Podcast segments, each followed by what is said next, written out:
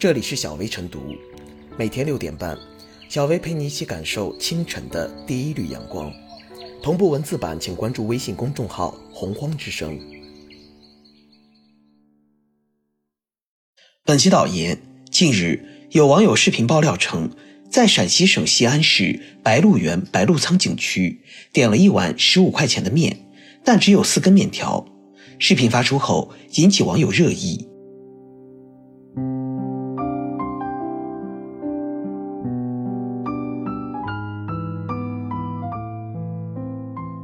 白鹿原景区15元4根面条被吐槽，一碗面不能违背常理。3月1日，白鹿仓景区发布致歉和处理公告，称该商户的确存在大碗面分量不足、违规经营行为，现已停业整顿。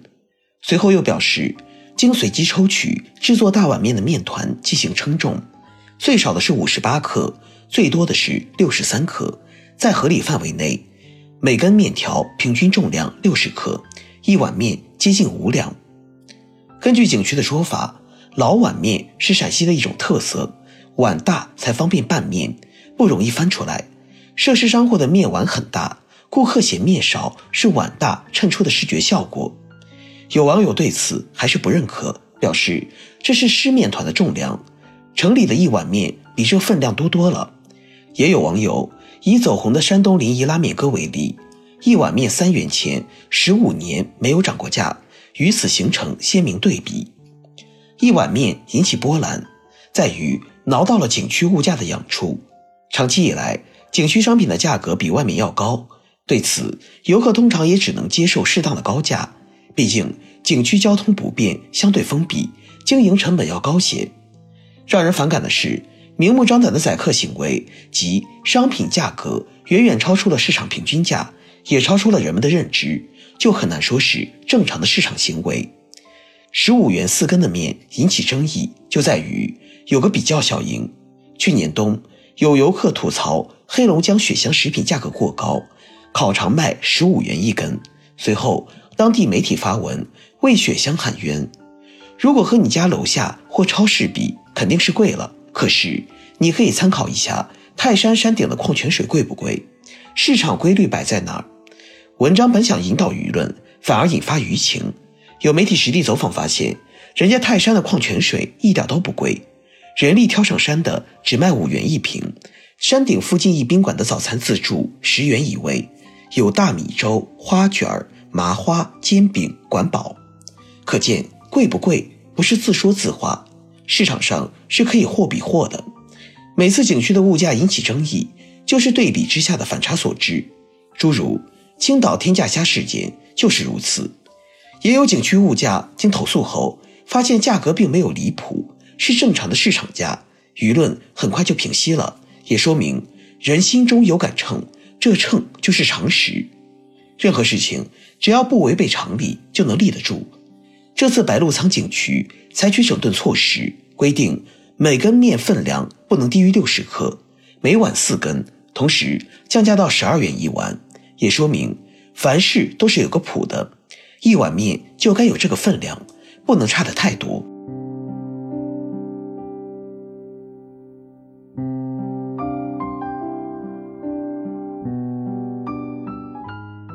白鹿原致歉大碗宽面，货真价实才不过时。本是大碗宽面，可是一碗宽面15元4根，这不是7克是什么？景区里面东西要贵一点，量会少一点，这是常识，游客不是不知道。但15块钱的大碗面里就4根面条，勉强刚好能盖住碗底，这就有些过分了。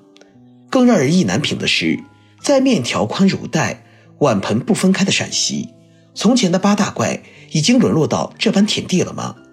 若是如此，还不吐槽一下，还真是对陕西文化的无视。其实面在白鹿原里是绕不开的一个点，或许大多数人并没有看过白鹿原这本原著，但大部分人能透过影视作品感受那大碗宽面所带来的视觉盛宴。电影《白鹿原》里，段奕宏饰演的黑娃蹲在炕上，蹲在长凳上，蹲在麦地里，蹲在窑洞墙边，捧着大碗大口吃面，吃的那个掷地有声。据说张嘉译主演的电视剧版《白鹿原》会还原一个真实吃面场景，用近1吨面粉做油泼面，这才是真正的属于白鹿原的大碗宽面。白鹿原的大碗宽面是陕西文化的载体，是外地人对陕西的地域认知。就像这个饼，在字典里是找不到的，是秦人创造出来的。在陕西关中流传很广的歌谣里，唱出了这个字的写法：一点撩上天，黄河两道弯，八字大张口，言字往里走，你一扭我一扭，你一长我一长，当中加个马大王，心字底月字旁，留个勾搭挂麻糖，推个车子逛咸阳。可能在外人眼中，这不过就是一碗实实诚诚的油泼扯面，可它背后书写的却是陕西文化的厚重。一碗抽条的宽面可以吐槽，但站在其背后的陕面和陕西文化容不得一丝折损。放任这样的大碗宽面盛行，不仅容易毁掉景区白鹿原这块金字招牌，更可能人们对吐槽陕面甚至放大不和谐的声音引起地域攻击。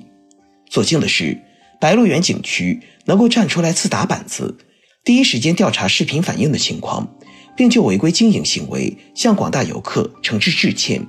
用这份诚意亡羊补牢。在小品《打工奇遇记》里，赵丽蓉老师送给自己打工的宰客酒楼一副墨宝，也是开店秘诀，货真价实。放到此处，无异于谆谆告诫，景区经营还需严格执行明码标价、保质保量、规范操作等规定要求，让游客明明白白消费，只有这样才不会过时。